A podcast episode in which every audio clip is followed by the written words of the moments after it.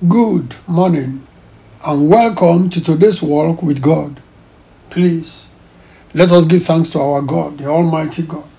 Tell God, say, My Lord and my God, I thank you for the joy of knowing you more and more as my loving Father. I'm sincerely grateful to you, my Lord and my God. Thank you for my walk with you and for the joy of knowing you more and more as my loving Father. In Jesus Christ's name we give thanks. Amen. Let us pray to our God. Now tell God, say, My Heavenly Father, please show me mercy and build me up by your power in every way. Let me be built up, oh my Heavenly Father. By your mercy, by your power, please build me up in every way. In Jesus Christ's name we pray. Amen. Job chapter 27, verses 2 to 6. Job chapter 27, verses 2 to 6. I read from the New International Version, NIV. I read now. As surely as God lives, who has denied me justice, the Almighty who has made my life bitter, as long as I have life within me, the breath of God in my nostrils. My lips will not say anything wicked, and my tongue will not utter lies. I will never admit you are in the right. Till I die, I will not deny my integrity. Full stop. Praise God. I remember about 10 years ago, a lady was given a very poor grade in the final examinations at the Nigerian Law School. The lady complained to her parents that she deserved much better. The parents took the matter up.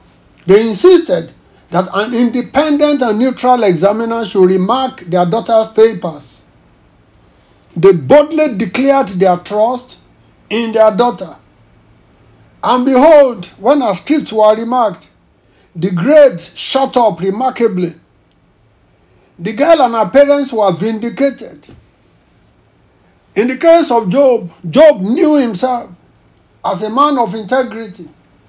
God knew him and testified that he was blameless and upright person. If you know, then you know. Job was not a perfect person. He was not perfect in knowledge. That's why it was wrong to have said that God denied him justice. I think his condition weighed him down. I think the adversity took a great toll on his emotion. The true weight of agony is felt only by the one who is carrying it. So we can excuse the goof. But the real lesson to learn is that God was not against Job for insisting on his innocence and integrity. Know ye today that the gracious God is not interested in proving us wrong and making us guilty. Instead, God is all out to make us right and guiltless. God is not out to defeat us. What gain does he get from our defeat? God is all out to defend us instead. God is not out to frustrate us. He is in the business of fulfilling us. God does not want to blast us. He is eager to bless us instead. If we have done right, if we have done well by the grace of God and we know it, God is happy with our godly confidence.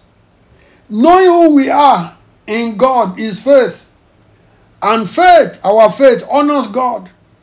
In 1 Corinthians chapter 3, verse 10, the Apostle Paul referred to himself as a wise master builder by the grace of God. Yes, we can be sure of who we are in God, in Christ. We can be sure of our innocence as Job was. And God is not out to counter us. God instead is pleased to count us. You see, religion, I mean popular religion, misrepresents God. It does not reveal the true God who wants to be our loving Father and Daddy. Religion presents a frowning, hard to please, fault finding, and killjoy God. The God of religion is like our distant polygamous husbands. He is like our relentlessly nagging wives, our punishment minded headmasters and mistresses.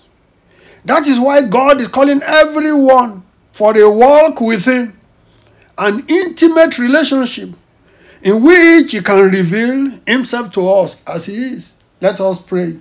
Almighty God, we thank you for who you are, a loving God, our own Heavenly Father. We can call you Daddy. You love us and you want to make us righteous, even right with you, to become your friends. That is who we want to be. Father, please pour more of your grace into us. Help us to know you more. In Jesus Christ's name we pray. Amen.